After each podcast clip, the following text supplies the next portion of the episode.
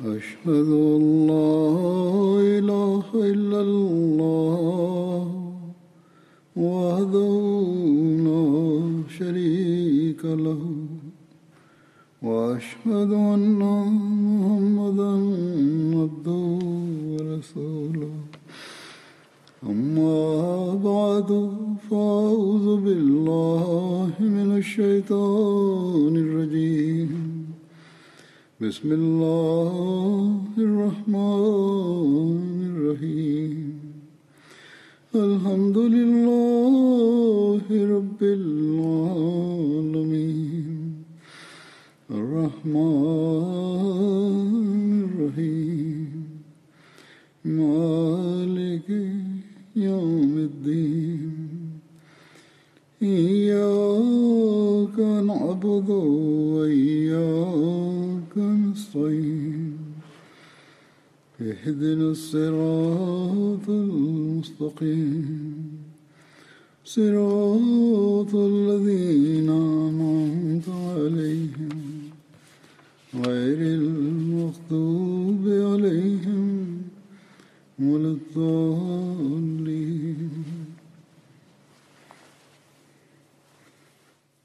കഴിഞ്ഞ ഖുത്ബയിൽ ഹസ്രത് മുഹാസുബിൻ ജബലിനെ കുറിച്ചുള്ള അനുസ്മരണമാണ് നടന്നു വന്നിരുന്നത്.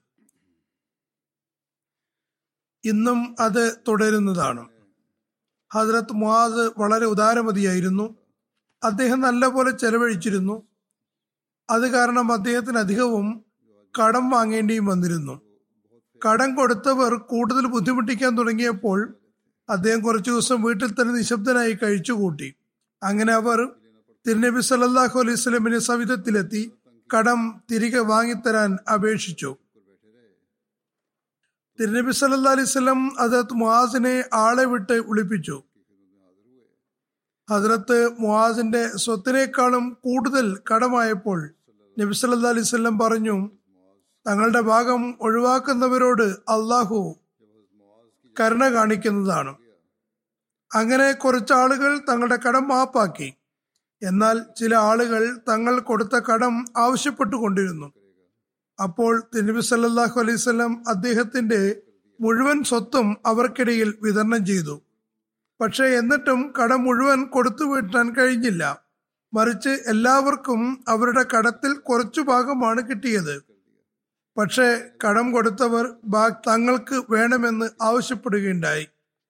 അപ്പോൾ നബി സല്ലാ അലൈവല്ലം പറഞ്ഞു അദ്ദേഹത്തെ നിങ്ങൾ വിടുവിൻ.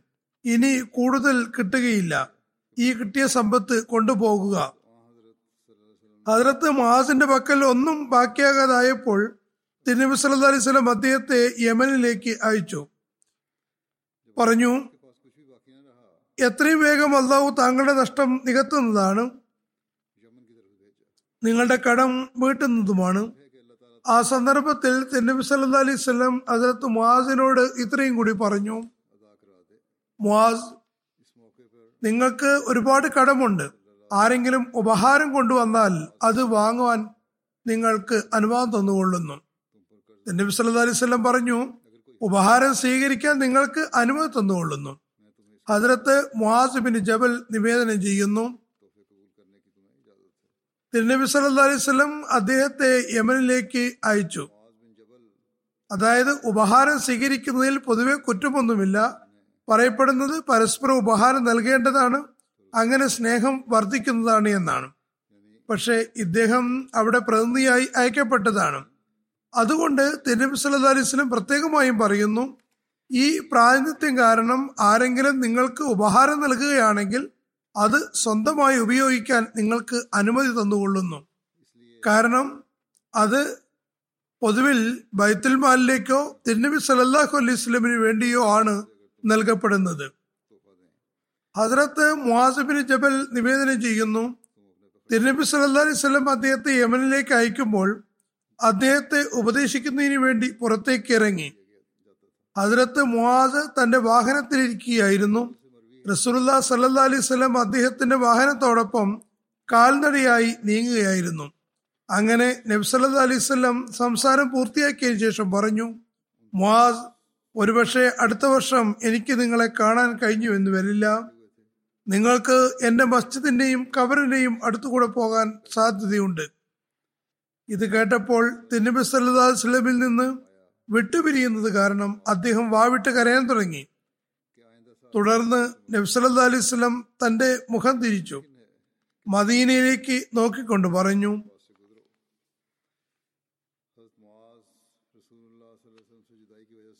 ജനങ്ങളിൽ വെച്ച് എനിക്ക് ഏറ്റവും അടുത്തവൻ മുത്തക്കി അഥവാ ഭയഭക്തിയുള്ള ആളാകുന്നു. അത് ആരാണെങ്കിലും എവിടെയാണെങ്കിലും വേണ്ടില്ല. മറ്റൊരു നിവേദനത്തിൽ പറയുന്നു തിരുനബി സല്ലാ അലൈവല്ലം ഒരു സന്ദർഭത്തിൽ ഹജറത്ത് മുഹാദിനോട് പറഞ്ഞു നിങ്ങൾ അടുത്ത് തന്നെ അഹ്ലെ കിതാബ് ഗ്രന്ഥാനുസാരികളുടെ അടുക്കലൂടെ പോകുന്നതാണ്. നിങ്ങൾ അവരുടെ അടുക്കലെത്തിയാൽ അവർ അള്ളാഹുവിനല്ലാതെ മറ്റാരും ആരാധനല്ലെന്നും മുഹമ്മദ് അള്ളാഹുവിന്റെ ദൂതനാണെന്നും സാക്ഷ്യം വഹിക്കാൻ ക്ഷണിക്കുക. അവർ നിങ്ങൾ പറഞ്ഞത് അംഗീകരിച്ചാൽ പിന്നെ അവരോട് പറയുക അള്ളാഹു നിങ്ങൾക്ക് രാപ്പകൽ അഞ്ച് നേര നമസ്കാരങ്ങൾ നിശ്ചയിച്ചിരിക്കുന്നു. നിങ്ങളുടെ ഈ കാര്യവും അംഗീകരിച്ചാൽ അവരോട് പറയുക അള്ളാഹു നിങ്ങൾക്ക് സ്വതക്ക നിശ്ചയിച്ചിരിക്കുന്നു.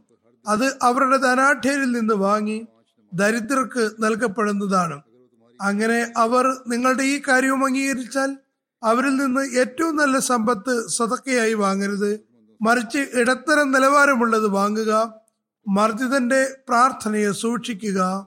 കാരണം അതിനും അള്ളാഹുവിനും ഇടയിൽ യാതൊരു തടസ്സവുമില്ല. മർജിതന്റെ രോദനത്തിൽ നിന്ന് കാത്തുകൊള്ളുവാൻ പ്രത്യേകമായും ഉപദേശിച്ചു കൊള്ളുന്നു. കാരണം അള്ളാഹു അവന്റെ രോദനത്തിനും അള്ളാഹുവിനും ഇടയിൽ യാതൊരു മറിയും ഇല്ലയില്ല. ഹജറത്ത് മുഹാസിബിന് ജബലിനെ റസൂത്തിരിമേനി സല്ലാ അലൈഹി യമനിലേക്ക് കാതിയായിട്ടാണ് അയച്ചത്.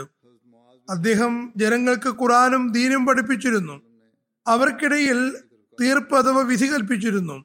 യമനിൽ ജക്കാത്ത് സ്വരൂപിക്കാൻ നിയോഗിക്കപ്പെട്ടവർ അത് ഹജറത്ത് മുഹാസ് ബിൻ ജമലിന് കൊണ്ടുവന്നു കൊടുത്തിരുന്നു. റസൂർല്ലാ സല്ലാ അലൈഹി യമനിലെ കാര്യനിർവഹണം അഞ്ച് സഹാബാക്കൾ അതായത് ഹജറത്ത് ഖാലിദ് ബിൻ സയ്യിദ് ഹജറത്ത് മുഹാജിർ ബിൻ ഉമയ്യ ഹജറത്ത് സയ്യിദ് ബിൻ ലബീദ് ഹജറത്ത് മുഹാസിബിൻ ജബൽ ഹജറത്ത് അബു മൂസ അഷേരി എന്നിവർക്ക് ഭാഗിച്ചു നൽകിയിരുന്നു. അതായത് ഈ അഞ്ചു പേര് ചുമതലപ്പെടുത്തിയിരുന്നു. ഇതാണ് ഒരു നിവേദനം. ഹജറത്ത് മുഹാസിബിന് ജബൽ വിവരിക്കുന്നു തിരുനബി സല്ലാ അലൈഹി സ്വലമിനെ യമനിലേക്ക് അയച്ചപ്പോൾ എന്നോട് പറഞ്ഞു മുപ്പത് പശുക്കൾക്ക് ഒരു വർഷം പ്രായമുള്ള പശുവിനെ ജക്കാത്തായി വാങ്ങുക. നാൽപ്പത് പശുക്കൾക്ക് രണ്ട് വർഷം പ്രായമുള്ളത്. അതായത് ജക്കാത്തിന്റെ തോതവ് അഥവാ വിഹിതം വിവരിക്കുകയായിരുന്നു. അതിന്റെ നിസാബ് കണക്ക് വിശദീകരിക്കുകയാണ്. ഓരോ പ്രായം പൂർത്തിയായവിൽ നിന്നും ഒരു ദിനാർ അല്ലെങ്കിൽ അതിന്റെ വിലയ്ക്ക് തത്തുല്യമായ മവാഫിർ അതായത് ഒരു യമനി തുണി വാങ്ങേണ്ടതാണ്. മവാഫിർ ഒരു ഗോത്രത്തിന്റെ പേരാകുന്നു. അവരാണ് ഈ തുണി തയ്യാറാക്കിയിരുന്നത്. അവരുടെ പേരിൽ തന്നെയാണ് ഇത് അറിയപ്പെട്ടിരുന്നത് ഇത് മുസ്രദ് അഹമ്മദ് ഇബിൻ ഹംബലിലുള്ള നിവേദനമാകുന്നു. അല്ലാമ ഇബിന് ഇസാഖ് പറയുന്നു ഹജറത്ത് മുഹാദ് ബിൻ ജബലിന്റെ കാലിൽ ഒരു മുടന്തുണ്ടായിരുന്നു. അദ്ദേഹം യമനിൽ ജനങ്ങൾക്ക് ഇമാമത്ത് വഹിച്ചപ്പോൾ തന്റെ കാൽ നീട്ടിവെച്ചു. അതായത് കാൽ മുന്നോട്ടോ വലത്തോട്ടോ നീക്കി വെച്ചിട്ടുണ്ടാകും ഹജറത്ത് മുഹാസ് നമസ്കാരം കഴിഞ്ഞപ്പോൾ പറഞ്ഞു നിങ്ങൾ നല്ല കാര്യമാണ് ചെയ്തത്. ഞാൻ ചെയ്തതുപോലെ തന്നെ നിങ്ങളും ചെയ്തു. പക്ഷെ മേലിൽ ഇങ്ങനെ ചെയ്യരുത്. കാരണം എനിക്ക് കാലിന് ബുദ്ധിമുട്ടുണ്ട്. അതുകൊണ്ട് ഞാൻ കാൽ നീട്ടിവെച്ചതാണ് അതായത് നിങ്ങൾ എന്നെ അനുകരിച്ചുകൊണ്ട് അനുസരണത്തിന്റെ മാതൃകയാണ് കാണിച്ചത്. അതെല്ലാ നിലയ്ക്കും ശ്ലാഘനീയവുമാണ്. ഇങ്ങനെ തന്നെയാണ് അനുസരിക്കേണ്ടത്. ഇമാമിന് മേൽ പൂർണമായും അനുസരണം കാണിക്കണം. പക്ഷേ ഇത് എന്റെ നിർബന്ധിത സാഹചര്യമാണ്. സുന്നത്തല്ല നിർബന്ധിതാവസ്ഥ ഇല്ലാത്തവർ ശരിയായ രീതിയിൽ നമസ്കാരം അനുഷ്ഠിക്കേണ്ടതാണ്. കൽപ്പനയും സുന്നത്തും അനുസരിച്ച് അതായത് നമുക്ക് മുന്നിലുള്ള തിരുനബി സല്ലാഹു അലൈഹി സ്വലമിന്റെ രീതി അനുവർത്തിക്കേണ്ടതാണ്.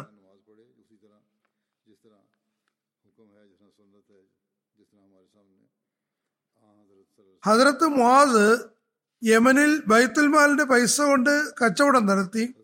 അതിൽ നിന്ന് കിട്ടുന്ന ലാഭം കൊണ്ട് തന്റെ കടങ്ങൾ വീട്ടിക്കൊണ്ടിരുന്നു. അദ്ദേഹം അള്ളാഹുവിന്റെ സമ്പത്ത് കൊണ്ട് കച്ചവടം നടത്തിയ ആദ്യത്തെ വ്യക്തിയാകുന്നു. തിരുനബി സല്ലാ അലൈഹി അനുമതിയോടുകൂടി ഉപഹാരങ്ങൾ സ്വീകരിച്ചിരുന്നു. എത്രത്തോളം എന്നാൽ അദ്ദേഹത്തിന്റെ പക്കൽ മൂലധനമായി മുപ്പത് ആടുകളായി. അദ്ദേഹത്തിന് തിരുനബി സല്ലാഹു അലൈഹി സ്വലം അനുമതി നൽകിയത് തീർച്ചയായും കടം വീട്ടുന്നതിന് വേണ്ടിയായിരുന്നു. കടം വീട്ടുന്നതിന് പരിധി വരെയായിരുന്നു കച്ചവടം ചെയ്തിരുന്നത്. ഇനി ലാഭം എടുത്തിട്ടില്ലെങ്കിൽ തന്നെയും തന്റെ ജോലിക്കുള്ള വേതനം എന്ന നിലയ്ക്ക് ലാഭത്തിൽ നിന്ന് എടുത്തതായിരിക്കും.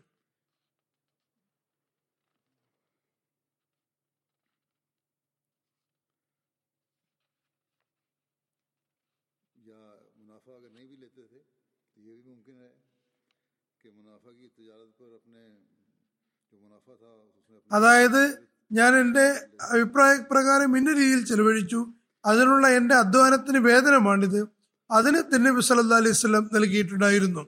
അതുകൊണ്ട് അത് എടുക്കുകയുണ്ടായി. ഈ സംഗതി തന്നെയാണ് സ്വീകാര്യമായി തോന്നുന്നതും. അതായത് ലാഭവിഹിതത്തിൽ നിന്ന് വേദന സ്വീകരിച്ചതായിരിക്കും.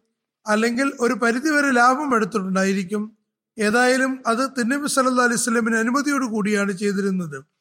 തിന്നബി സല്ലാ അലൈഹി സ്വലമിന്റെ വഫാത്തിന് ശേഷം ഹജരത്ത് മുആസ് ഹജ്ജ് ചെയ്യാൻ വന്നു. അദ്ദേഹം ഹജരത്ത് ഉമറിനെ കണ്ടു. അദ്ദേഹത്തെ ഹജറത്ത് അബൂബക്കർ ഹജ്ജിൽ നേതാവാക്കിയിരുന്നു. ഹജരത്ത് ഉമറും ഹജരത്ത് മുആസും യോമെ തർവിയ അതായത് സുൽഹിജ എട്ടിന് കണ്ടുമുട്ടി. രണ്ടുപേരും പരസ്പരം ആലിംഗനം ചെയ്തു. തിന്നബി സല്ലാസ്ലം വഫാത്തിൽ അനുശോചിച്ച ശേഷം രണ്ടുപേരും നിലത്തിരുന്നു. വർത്തമാനം പറയാൻ തുടങ്ങി. അൽ ഇഷ്തിയാബിൽ എഴുതുന്നു. ഇതും ഒരു ചരിത്ര ഗ്രന്ഥമാണ് ഹജറത്ത് മുആസ് വളരെയേറെ ദാനശീലനായിരുന്നു. അദ്ദേഹത്തിന്റെ ഔദാര്യവും ദാനശീലവും കാരണം അദ്ദേഹത്തിന്റെ മുഴുവൻ സമ്പത്തും കടത്തിന്റെ പരിധിയിൽ വന്നു. അദ്ദേഹം തിരുനബി സവിധത്തിൽ ഹാജരായി. തിരുനബി ഉണർത്തിച്ചു. തിരുനബി കടം തന്നവരോട് അദ്ദേഹത്തിന്റെ കടം മാപ്പാക്കി കൊടുക്കണമെന്ന് പറയാൻ അപേക്ഷിച്ചു. ഇത് നേരത്തെയും വിവരിച്ചതാണ്. വിവിധ ഉദ്ധരണികളിൽ അതേ കാര്യം തന്നെ വരികയാണ്. തെരുവ് സല്ലാ അലൈഹി സ്വലം കടം നൽകിയവരോട് പറഞ്ഞു പക്ഷെ അവർ കടം മാപ്പാക്കുന്നത് നിരാകരിച്ചു. തുടർന്ന് എഴുതുന്നു ആർക്കെങ്കിലും ആർക്കെങ്കിലും വേണ്ടി കടം മാപ്പാക്കിയിരുന്നുവെങ്കിൽ അവർ തെരുവ് സല്ലാ അലൈഹി സ്വലം പരിഗണിച്ചുകൊണ്ട് ഹജറത്ത് മുഹാദിബിൻ ജബലിന്റെ കടം ഒഴിവാക്കുമായിരുന്നു. കാരണം ഏറ്റവും വലുത് നബിബിൻ സല്ലാ സ്ഥാനമായിരുന്നു. തിന്നബി സല്ലാ അലൈഹി സ്വലമിനെ പരിഗണിച്ചുകൊണ്ട് കടം ഒഴിവാക്കുമായിരുന്നു. അല്ലെങ്കിൽ തിന്നബി സല്ലല്ലാഹു സ്വലം അതിർത്ത് മുഹാസിബിൻ ജബലിന്റെ കടം വീട്ടുന്നതിന് വേണ്ടി സാമ്പത്തിക ത്യാഗം ചെയ്യുമായിരുന്നു. പക്ഷേ എന്നിട്ടും അവരിൽ പലരും നേരത്തെ പറഞ്ഞതുപോലെ മാപ്പാക്കിയില്ല. അവർ പറഞ്ഞു യാ റസോലല്ല ഞങ്ങൾ കടം തിരിച്ചു വാങ്ങുന്നതാണ്. ഏതായിരുന്നാലും തിന്നബി സല്ലാ അലൈഹി സ്വലം തുടർന്ന് കടം കൊടുത്തു വീട്ടുന്നതിന് അതിർത്ത് മുഹാസിബിൻ ജബലിന്റെ സ്വത്തും മറ്റും വിൽപ്പന നടത്തി. അങ്ങനെ മുഹാസിബിൻ ജബൽ വെറും കൈയായി. തുടർന്ന് മക്ക വിജയത്തിന് ശേഷം റസൂദ്ദിൻ സല്ലല്ലാഹു അലൈഹി വസല്ലം ഹജറത്ത് മുഹാസിനെ യമനിന്റെ ഒരു ഭാഗത്ത് അമീറായി നിശ്ചയിച്ചു. ഇവിടെ ഒരു കാര്യം കൂടി വ്യക്തമാകുന്നുണ്ട്. അതായത് അദ്ദേഹത്തെ അമീറായിട്ടാണ് അയച്ചത്. അതുകൊണ്ട് ഉപഹാരവും മറ്റും അമീർ എന്ന നിലയ്ക്ക് അദ്ദേഹത്തിന് ലഭിക്കുന്നവ ബൈത്തുൽ മാലിന്റേതാണെന്ന് ഗണിക്കപ്പെട്ടിരുന്നു. അള്ളാഹുവിന്റെ സമ്പത്ത് കൊണ്ട് കച്ചവടം നടത്തിയ ആദ്യത്തെ ആൾ ഇദ്ദേഹമായിരുന്നു. അതായത് അദ്ദേഹം അവിടെ ഉണ്ടായിരുന്നപ്പോൾ ബൈത്തുൽ മാലിൻ സമ്പത്ത് കൊണ്ടാണ് ചെയ്തിരുന്നത്. അങ്ങനെ തിരുവിശ്വസിന്റെ ഒഫാത്തായി ഇദ്ദേഹമായിട്ട് സമൃദ്ധനായി ഈ കാലത്തിനിടയിൽ അദ്ദേഹത്തിന് കച്ചവടം കൊണ്ട് പ്രയോജനം ലഭിച്ചിട്ടുണ്ടാകും.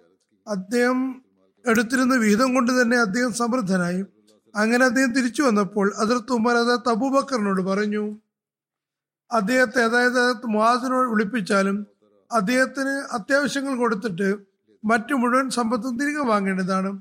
തിരുനബി സ്വലം കടം വീടുന്നതിനാണ് അനുമതി നൽകിയത്. ഇപ്പോൾ കടം വീടിയിരിക്കുന്നു. ഇനി അദ്ദേഹത്തിന് അത്യാവശ്യമുള്ള സാധനങ്ങൾ അദ്ദേഹത്തിന്റെ പക്കൽ വെക്കാവുന്നതാണ്. പക്ഷേ ഈ സമൃദ്ധി ഉണ്ടാകുന്നത് ശരിയല്ല.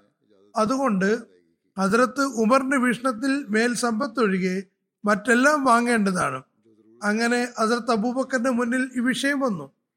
അതിർത്ത് അബൂബക്കറിന് തിരുനബി സല്ലാ അലൈഹി സ്വലമിനോട് അനുരക്തി ഉണ്ടായിരുന്നു. തിരുനബി സല്ലാ അലൈഹി സ്വലം അനുമതി നൽകിയിരിക്കെ താൻ അതിന് എതിരിൽ തീർപ്പ് കൽപ്പിക്കണമെന്നത് അദ്ദേഹത്തിന് അസഹനീയമായിരുന്നു.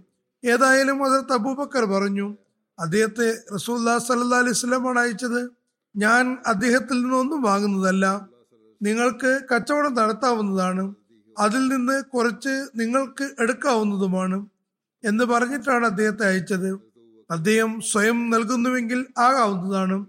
ഞാൻ ചോദിക്കുന്നതല്ല. റസൂൽ തിരുമേനി ഉദ്ദേശപ്രകാരമാണ് പോയത്. അനുമതിയോടെയാണ് ഉപഹാരം വാങ്ങിയിട്ടുണ്ടായിരുന്നത്. മറ്റ് സാധനങ്ങളും. അദ്ദേഹം സ്വയം തരികയാണെങ്കിൽ ശരി. ഞാൻ പറയുന്നതല്ല.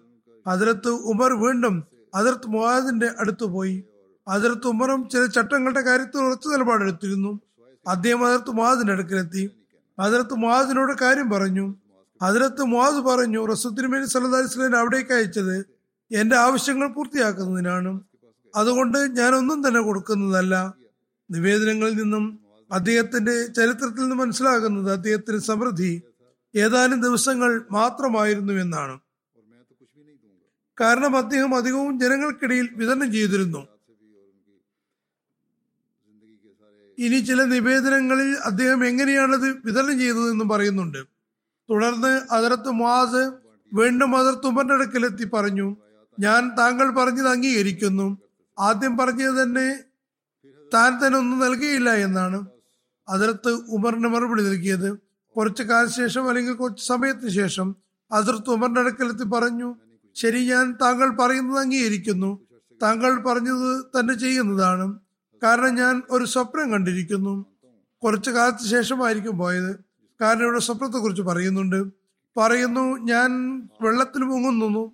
താങ്കൾ അതായത് അതിർത്ത് ഉമർ എന്നെ വീക്ഷിക്കുന്നു ഞാൻ സ്വപ്നം കാണുകയുണ്ടായി. അതിനുശേഷം അതിർത്ത് മാതാർത്ത് അബൂബക്കറിന്റെ സവിധത്തിലെത്തി വന്നു. എല്ലാ കാര്യങ്ങളും പറഞ്ഞു. അദ്ദേഹത്തോട് പറഞ്ഞു അള്ളാഹു സത്യം ചെയ്തുകൊണ്ട് പറഞ്ഞു ഞാൻ ഒരു കാര്യവും താങ്കൾ മറച്ചു വെക്കുന്നതല്ല ഞാൻ വാങ്ങിയതും എങ്ങനെയാണ് വാങ്ങിയതെന്നും എല്ലാം എന്റെ മുന്നിലുണ്ട്. അതിർത്ത് അബൂബക്കർ പറഞ്ഞു ഞാൻ താങ്കളിൽ നിന്നൊന്നും വാങ്ങുന്നതല്ല. താങ്കൾ എല്ലാ കണക്കുകളും എന്നോട് പറഞ്ഞിരിക്കുന്നു.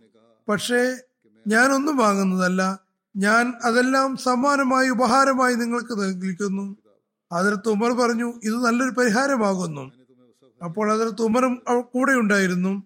കാലത്തിന്റെ ഖലീഫ തീർപ്പിച്ച് തീർപ്പ് കൽപ്പിച്ചുവെന്നും അതെല്ലാം അതിർത്ത് മാതിരി നൽകുകയാണെന്നും അദ്ദേഹത്തിന് മനസ്സിലായി. അതിർത്ത് ഉമർ പറഞ്ഞു അത് പൂർണ അനുസരണത്തോടു കൂടി സ്വീകരിച്ചു കൊള്ളുക. അത് എന്തിനാണ്?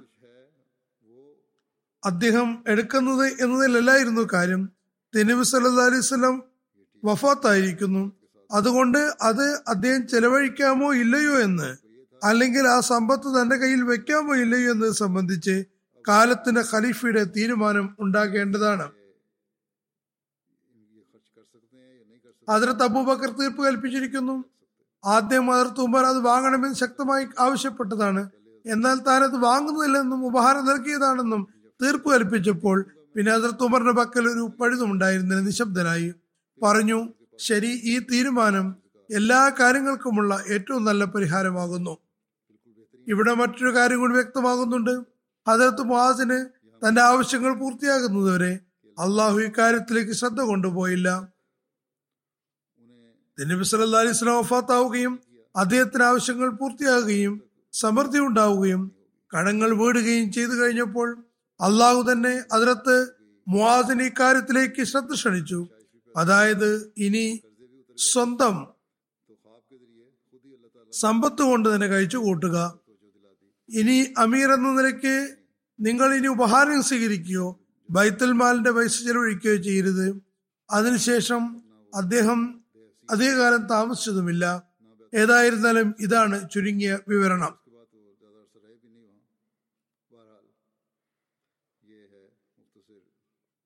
അതിനകത്ത് മുഹാദ് നിവേദനം ചെയ്യുന്നു. റസൂൽ തിരുമേനി സല്ലാ അലൈഹി സ്വലം അദ്ദേഹത്തെ യമനിലേക്ക് അയച്ചപ്പോൾ പറഞ്ഞു എന്തെങ്കിലും കാര്യം വന്നാൽ എങ്ങനെയാണ് തീർപ്പ് കൽപ്പിക്കുക? അദ്ദേഹം പറഞ്ഞു അള്ളാഹുവിന്റെ ഗ്രന്ഥമനുസരിച്ച് തീർപ്പ് കൽപ്പിക്കുന്നതാണ്. നബ്സലം പറഞ്ഞു അള്ളാഹുവിന്റെ ഗ്രന്ഥത്തിൽ അതിനെക്കുറിച്ചൊന്നും കണ്ടില്ലെങ്കിലോ? അദ്ദേഹം പറഞ്ഞു അങ്ങനെ വന്നാൽ ഞാൻ അള്ളാഹു റസൂലിന്റെ സുനത്ത് അനുസരിച്ച് പ്രതി പറയുന്നതാണ്. നബ്സലം പറഞ്ഞു അള്ളാഹുവിന്റെ റസൂലിന്റെ സുന്നത്തിലും അത് സംബന്ധിച്ച് കൽപ്പന കണ്ടില്ലെങ്കിലോ അദ്ദേഹം പറഞ്ഞു എങ്കിൽ ഞാൻ എന്റെ ഗവേഷണം അനുസരിച്ച് തീരുമാനമെടുത്തിലെത്തുന്നതാണ്. അതായത് ഞാൻ ഒരു വീഴ്ചയും വരുത്തുന്നതല്ല. മുഹാസ് പറയുന്നു നബീൻ ബി സല്ലല്ലാഹു അലൈഹി ഈ കാര്യങ്ങൾ കേട്ടപ്പോൾ തന്റെ എന്റെ നെഞ്ചിൽ കൈതട്ടിക്കൊണ്ട് പറഞ്ഞു അള്ളാഹുവിൻ റസൂലിന്റെ പ്രതിനിധിക്ക് ഇത്തരം കാര്യങ്ങൾ നൽകി അള്ളാഹുവിനെ. അള്ളാഹുവിനാകുന്നു സർവസ്തുതിയും.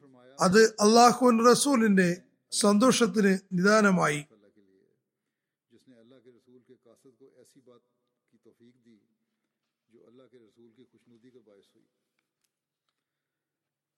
അതിനകത്ത് മുഹാദ് നിവേദനം ചെയ്യുന്നു.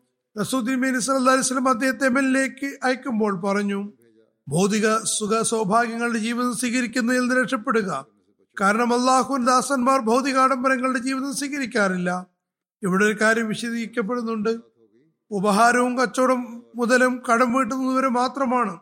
കാരണം അദ്ദേഹം ദരിദ്രരെ സഹായിക്കുന്ന ആളും ഉദാരമതിയുമാണെന്നും അവർക്ക് വേണ്ടി അതെല്ലാം ചെലവഴിക്കുമെന്നും തിരുവിസ്ലമിന് അറിയാമായിരുന്നു. പക്ഷെ എന്നിട്ടും ഉപദേശിക്കുകയാണ് നിങ്ങൾക്ക് നൽകുന്ന ഈ അനുമതിയൊക്കെ നിങ്ങൾ സുഖാഡംബരത്തോടെ ജീവിതം നയിക്കാൻ വേണ്ടിയല്ല മറിച്ച് അതുകൊണ്ട് നിങ്ങളുടെ ആവശ്യങ്ങൾ പൂർത്തിയാക്കുക ആഡംബരത്തിൽ നിന്ന് ഒഴിഞ്ഞു മാറാൻ ഉപദേശിക്കുകയും ചെയ്തു. അതത്ത് മാത് പറയുന്നു ഞാൻ യമനിലേക്ക് പുറപ്പെടാൻ എന്റെ വാഹനത്തിൽ കാൽ വെച്ചു. അപ്പോൾ തിരുമി സ്വലമിന്റെ അവസാനമായി ഉപദേശിച്ചുകൊണ്ട് പറഞ്ഞു ജനങ്ങളോട് സൽസ്വഭാവത്തോട് പെരുമാറുക ജനങ്ങളോട് സൽസ്വഭാവത്തോടുകൂടി പെരുമാറുക. ഇന്നത്തെ മുസ്ലിങ്ങളുടെ അവസ്ഥ നോക്കുവിൻ. ഈ നിലയിലാണ് വർത്തിക്കേണ്ടത് തിരുവി സല്ലാ അലൈസ്ലം തിരുവി സലം സീറത്തിന്റെ വിയും ആഘോഷിക്കുന്നു. നബിദിനവും ആഘോഷിക്കുന്നു. നബിദിനം ആഘോഷിക്കുന്നതിന്റെ യാഥാർത്ഥ്യം തിരുവി സല്ലാ വസ്ലമിന്റെ ഉത്തരമാതൃകയും ഉപദേശങ്ങളും പ്രാവർത്തികമാക്കുക എന്നതാകുന്നു. തിരുവി സല്ലാ അലൈഹി സ്വലാത്ത് മാതൃയമലിലേക്ക് വിധികർത്താവായി അയക്കുമ്പോൾ അദ്ദേഹത്തിന്റെ സ്ഥാനത്തെ ഇങ്ങനെ വിവരിച്ചു. ഇന്നി ബാസ്തുലക്കും ഹൈറമ്മിൻ അഹലി ഞാൻ എന്റെ ജനങ്ങളിൽ നിന്ന് ഏറ്റവും നല്ല ആളെ നിങ്ങളിലേക്ക് അയക്കുകയാണ് ഇബിനു അബി നജി നിവേദനം ചെയ്യുന്നു. അലിസ്ലം ഹദരത്ത് മുആദിനെ യമനിലേക്ക് വിജയത്താവായി അയച്ചപ്പോൾ യമൻകാർക്ക് കത്തയച്ചു. പറയുന്നു തീർച്ചയായും ഞാൻ എന്റെ ജനങ്ങളിൽ ഏറ്റവും നല്ലപോലെ അറിവും ദീനുമുള്ള ആളെയാണ് വിധേയത്താവായി നിയോഗിക്കുന്നത് ഒരു ഹദീസിൽ ഇങ്ങനെയാണ് നിവേദനം.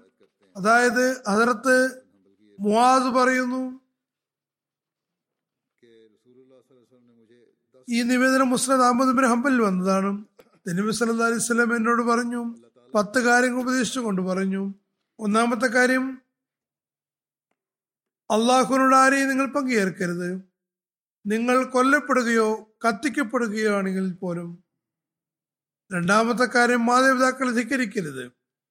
അവർ നിങ്ങളെ വീട്ടിൽ നിന്ന് പുറത്താക്കുകയോ സമ്പത്തിൽ നിന്ന് മാറ്റി നിർത്തുകയോ ചെയ്യുകയാണെങ്കിൽ പോലും മാതാപിതാക്കളെ ധിക്കരിക്കരുത് എന്ത് തന്നെ സംഭവിച്ചാലും അവരിന്നൊന്നും കിട്ടിയില്ലെങ്കിൽ ശരി. മൂന്നാമത്തെ കാര്യം പറഞ്ഞു ഫറദ് നമസ്കാരങ്ങൾ ബോധപൂർവം ഉപേക്ഷിക്കരുത്. കാരണം ഫറദ് നമസ്കാരങ്ങൾ ബോധപൂർവം ഉപേക്ഷിക്കുന്നവൻ അള്ളാഹുവിന്റെ ഉത്തരവാദിത്തത്തിൽ നിന്നും സംരക്ഷണത്തിൽ നിന്നും പുറത്തേക്ക് പോകുന്നു. തുറന്നു പറഞ്ഞു മദ്യം കഴിക്കരുത്. കാരണം മദ്യം എല്ലാ നിർലജ്ജയുടെയും തൈവേരാകുന്നു തിന്മയിൽ നിന്നും ധിക്കാരത്തിൽ നിന്നും മാറി നിൽക്കുക. കാരണം തിന്മ കാരണം ദൈവിക കോപം ഇറങ്ങുന്നു. ശത്രുക്കളുമായി ഏറ്റുമുട്ടേണ്ടി വന്നാൽ പുറംതിരിയരുത്. ശത്രുക്കളുമായി ഏറ്റുമുട്ടേണ്ടി വന്നാൽ പേടിച്ചോടിപ്പോകരുത്. നിങ്ങൾ കൊല ചെയ്യപ്പെട്ടാലും ശരി. ജനങ്ങൾ പ്ലേഗ് പോലുള്ള പകർച്ചവ്യാധിക്ക് ഇരയാകുമ്പോൾ നിങ്ങൾ അവർക്കിടയിലുണ്ടെങ്കിൽ അവിടെ തന്നെ തങ്ങുക. പ്ലേഗ് പരക്കുകയോ അല്ലെങ്കിൽ വളരെ വിശാലമായി പരക്കുന്ന പകർച്ചവ്യാധി ഉണ്ടാവുകയോ ചെയ്യുകയാണെങ്കിൽ നിങ്ങൾ ആരോഗ്യത്തിന്റെ സ്ഥലത്ത് ആണുള്ളതെങ്കിൽ അവിടെ തന്നെ നിൽക്കുക. കുടുംബത്തിന് മേൽ തന്റെ കഴിവനുസരിച്ച് ചെലവഴിക്കുക. കഴിവ് എത്രയാണോ അത്രമാത്രം ചെലവഴിക്കുക. അവരോടുള്ള കടമ നിറവേറ്റുക. അവരെ ശാസിക്കാനും ശിക്ഷ നൽകാനും ഉപേക്ഷ വരുത്തരുത്. ശരിയായ ശിക്ഷ നൽകുക. കുറച്ചൊക്കെ കാഠിന്യം കാണിക്കേണ്ടി വന്നാൽ അതും ശരിയായ ശിക്ഷ നൽകാൻ ചെയ്യേണ്ടതാണ്. അങ്ങനെ അവരെ ദൈവിക ഭയത്തെ ഓർപ്പെടുത്തിക്കൊണ്ടിരിക്കുക ഈ പത്ത് കാര്യങ്ങളാണ് തെരഞ്ഞെടുപ്പ് സല്ലാഹു അലൈഹി അദ്ദേഹത്തോട് പറഞ്ഞത്. ഹജറത്ത് ഇബന് ഉമറിൽ നിന്നുള്ള നിവേദനം നബി സല്ലാ അലൈഹി സ്വലം മുആദിനോട് പറഞ്ഞു. മുആസ് ഞാൻ നിന്നോട് വാത്സല്യമുള്ള സഹോദരനെ പോലെ ഉപദേശിക്കുകയാണ്. നിങ്ങൾ അള്ളാഹുവിന്റെ തക്കവ ഭയഭക്തി സ്വായത്തമാക്കുക. ഞാൻ നിങ്ങളോട് നിന്നോട് ഭയഭക്തി സ്വായത്തമാക്കുക ഉപദേശിക്കുന്നു. രോഗിയെ സന്ദർശിക്കാൻ ഉപദേശിച്ചുകൊള്ളുന്നു. വിധികളുടെയും വിധവകളുടെയും ഏഴകളുടെയും ആവശ്യങ്ങൾ പൂർത്തീകരിക്കാൻ ഉപദേശിച്ചുകൊള്ളുന്നു. ആവശ്യക്കാരുടെയും അഗതികളുടെയും കൂടിയിരിക്കാനും ജനങ്ങൾക്ക് തന്നിൽ നിന്ന് നീതി നൽകാനും സത്യം പറയാനും അള്ളാഹുവിന്റെ കാര്യത്തിൽ ആരോപണമുണ്ടാക്കുന്നവരുടെ ആരോപണം തടസ്സമാകാതിരിക്കാനും ഞാൻ നിങ്ങളെ ഉപദേശിച്ചുകൊള്ളുന്നു.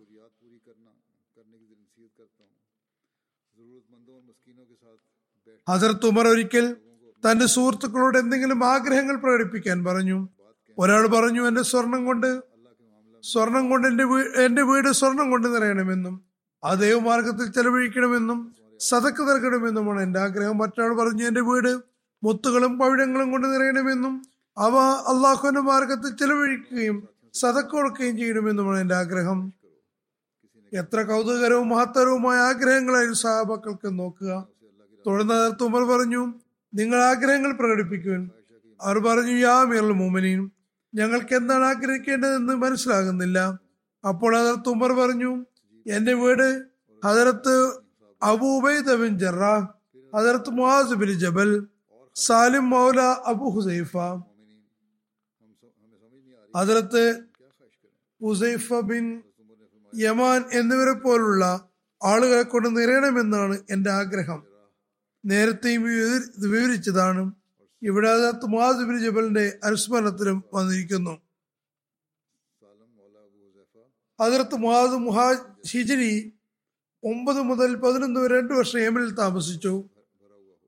ഒരിക്കൽ അതിനകത്ത് ഉമർ ബിൻ ഖത്താബ് നാനൂറ് ദീനാറിന്റെ ഒരു കിഴി അതായത് ഒരു സഞ്ചിയിൽ നാനൂറ് ദീനാർ നയിച്ചു നിറച്ചുകൊണ്ട് തന്റെ വൃത്തിനോട് അത് അതിർത്ത് അബൂ ഉബൈദ ബിൻ ജറാഹിന് കൊണ്ടുകൊടുക്കാൻ പറഞ്ഞു. കഴിഞ്ഞ ഒരു ഖുത്തുബയിൽ അതിർത്ത് അബൂബൈദ് ജറാഹിന്റെ അനുസ്മരണത്തിൽ വിവരിച്ചതാണ്. ഇതിന്റെ ബാക്കി ഭാഗം അവശേഷിച്ചിട്ടുണ്ടായിരുന്നു. അത് മുഴുവനും വിശദീകരിക്കുകയാണ്. അന്ന് പറയാൻ കഴിഞ്ഞിട്ടുണ്ടായിരുന്നില്ല. വൃത്തിനോട് പറഞ്ഞു അദ്ദേഹത്തിന്റെ വീട്ടിൽ പോയി അവർ വീട്ടിൽ അല്പനേരം തങ്ങുക. അദ്ദേഹം ഈ ധനം എന്താണ് ചെയ്യുന്നതെന്ന് നോക്കുക. അങ്ങനെ വൃത്തിൻ ആ കിഴിയുമായി അദ്ദേഹത്തിന്റെ അടുക്കൽ ചെന്നിട്ട് പറഞ്ഞു അമീർ മുമിനി സമ്പത്ത് സ്വന്തം ആവശ്യത്തിന് ഉപയോഗിക്കണമെന്ന് പറഞ്ഞിരിക്കുന്നു. അദ്ദേഹം പറഞ്ഞു അള്ളാഹു അദ്ദേഹത്തോട് കരയേറ്റെ തുടർന്ന് അദ്ദേഹം തന്നെ പരിചാരിക്കെ വിളിച്ചിട്ട് പറഞ്ഞു ഈ ഏഴ് ദിനാർ ഇന്ന കൊടുക്കുക. ഈ അഞ്ച് ഇന്ന ആൾക്ക് കൊടുക്കുക ഈ അഞ്ച് ഇന്ന ആൾക്ക് കൊടുക്കുക എന്ന് പറഞ്ഞ് വിതരണം ചെയ്തു. അങ്ങനെ അത് മുഴുവൻ കഴിഞ്ഞു. അതായത് പരിചാരികയെ വിളിച്ച് ഇന്നെ വീടുകളിൽ എത്തിക്കണമെന്ന് പറഞ്ഞു. അതൊക്കെ സാധുക്കളുടെ വീടുകളിൽ ആയിരിക്കാം. പിന്നെ ഭൃത്യൻ അതിർത്തൂമറിന്റെ അടുക്കൽ തിരിച്ചെത്തി എല്ലാ കാര്യങ്ങളും പറഞ്ഞു. അതിർത്തൂമർ അത്രയും ദീനാർ തന്നെ അതിർത്ത് അബൂബൈദക്ക് കൊടുത്തയച്ചു. അത്രയും ദീനാർ അതിർത്ത് മുഹാസിന് വേണ്ടിയും തയ്യാറാക്കി അയച്ചു കൊടുത്തിരുന്നു. അതായത് മറ്റൊരു സജി തയ്യാറാക്കി വെച്ചിരുന്നു. അദ്ദേഹം വൃത്തിനോട് പറഞ്ഞു ഇത് അതിർത്ത് മുഹാസിന് കൊണ്ട് കൊടുത്തുകൊള്ളുക. അദ്ദേഹത്തിന്റെ വീട്ടിൽ കുറച്ചു നേരം തങ്ങുക. അദ്ദേഹം ഇതുകൊണ്ട് എന്താണ് ചെയ്യുന്നതെന്ന് നോക്കുക. അങ്ങനെ വൃത്തിൻ സഞ്ജയുമായി അതിർത്ത് മുഹാസിന്റെ അടുക്കലെ പോയി. അദ്ദേഹത്തോട് പറഞ്ഞു ഇത് താങ്കൾക്ക് സ്വന്തം ആവശ്യത്തിന് ഉപയോഗിക്കണമെന്ന് അവൻ മൂവിൻ പറയുന്നു. അദ്ദേഹം പറഞ്ഞു മുവാസ് പറഞ്ഞു അള്ളാഹു അദ്ദേഹത്തോട് കരുണ തുറന്ന് അദ്ദേഹം തന്റെ പരിചാരിക്ക് വിളിച്ചുകൊണ്ട് പറഞ്ഞു ഇത്ര ദീനാർ ഇന്റെ വീട്ടിൽ കൊടുക്കുക ഇത്ര ദീനാർ ഇന്റെ വീട്ടിലേക്ക് കൊടുക്കുക. ഇത്രയും ആയപ്പോഴേക്കും അദ്ദേഹത്തിന്റെ ഭാര്യയും വന്നിട്ട് പറഞ്ഞു അള്ളാഹു വേണേ നമ്മൾ അഗതികളാകുന്നു. അതായത് വീട്ടിലൊന്നുമില്ല. വീടിനും സ്വത്തിനും എന്തെങ്കിലും വെക്കുക നേരത്തെ ഉപഹാരം സ്വീകരിക്കുന്നതുമായി ലാഭമെടുക്കുന്നത് സംബന്ധിച്ച് പറഞ്ഞ കാര്യങ്ങളും ഇവിടെ വ്യക്തമാകുന്നുണ്ട്. വിശദീകരിക്കപ്പെടുന്നതാണ്. അവർ പറയുന്നു വീട്ടിലൊന്നുമല്ല ഞങ്ങളും അഗതികളാണ്. അഗതികൾ ഉൾപ്പെടുന്നു ഞങ്ങൾക്കും എന്തെങ്കിലും തരേണ്ടതാണ്. ആ സഞ്ചിയിൽ അപ്പോൾ രണ്ട് മാത്രമേ ബാക്കി വന്നിരുന്നുള്ളൂ. എല്ലാ വിതരണവും വിതരണം ചെയ്തിട്ടുണ്ടായിരുന്നു. പിന്നീട് മുവാസ് ആ രണ്ട് തീരത്തിന്റെ ഭാര്യക്ക് ഇട്ടു കൊടുത്തു.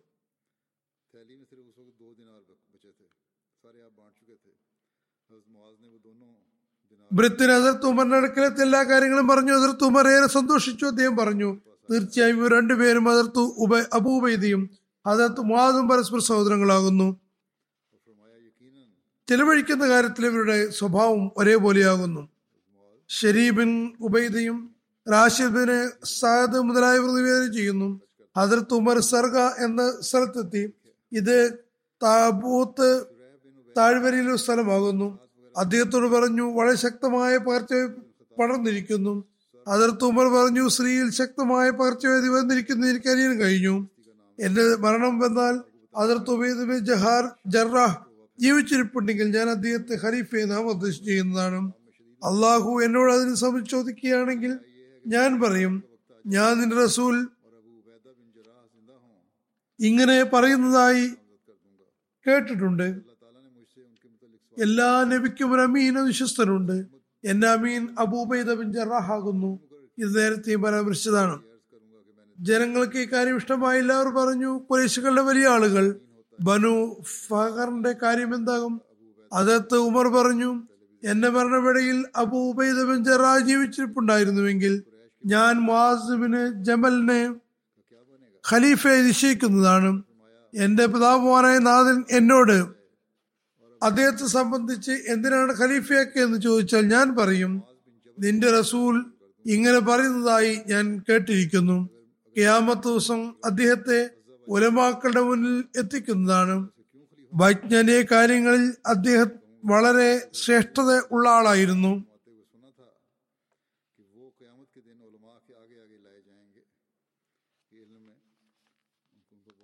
ഹിജറ പതിനഞ്ചിലെ എർമുഖ് യുദ്ധത്തിലെ തരത്ത് മുഹാസിബിൻ ജബൽ ജബിനു മദനത്ത് അബൂബൈദ് ബിൻ ജറാഹും മൈമൻ അതായത് യുദ്ധത്തിൽ കമാൻഡർ നിൽക്കുന്ന സ്ഥലം അതിന്റെ വലതു ഭാഗത്തുള്ള ഭാഗത്തെ നേതാവ് നിശ്ചയിക്കപ്പെട്ടു. ക്രിസ്ത്യാനികളുടെ ശക്തമായ ആക്രമണം കാരണം മുസ്ലിങ്ങളുടെ മൈമന തകർന്നുപോയി. ചിതറി. ഹജറത്ത് മുവാദ് തന്റെ ഈ അവസ്ഥ കണ്ടപ്പോൾ വളരെ ധൈര്യത്തിന്റെയും സ്ഥൈര്യത്തിന്റെയും മാതൃക കാണിച്ചുകൊണ്ട് കുതിരപ്പുറത്ത് നിന്നിറങ്ങി പറഞ്ഞു ഞാനിനി കാലാളായിപ്പോടിരുന്നതാണ് ഈ കുതിരയെ യഥാവിധി ഉപയോഗിക്കാൻ അറിയുന്ന വല്ല യോദ്ധാവുമുണ്ടോ? ഇത് അവർക്ക് നൽകപ്പെടുന്നതാണ്. അദ്ദേഹത്തിന്റെ മകനുമായി യുദ്ധത്തിലുണ്ടായിരുന്നു മകൻ പറഞ്ഞു ഞാൻ ഇതിന്റെ കടമ നിർവഹിക്കും. ഇതിൽ സവാരി ചെയ്തുകൊണ്ട് എനിക്ക് ശത്രുക്കൾ നല്ല പോലെ ആക്രമിക്കാൻ കഴിയുന്നതാണ്. ഏതായിരുന്നാലും പിതാവും മകനും റോമൻ സൈന്യത്തെ പിളർന്നുകൊണ്ട് അകത്തേക്ക് കടന്നു. ശക്തമായി പൊരുതി. അങ്ങനെ മുസ്ലിങ്ങളുടെ ചുവടുകൾ വീണ്ടും മറച്ചു. അതൊരു ഭയാനകമായ അവസ്ഥയായിരുന്നു.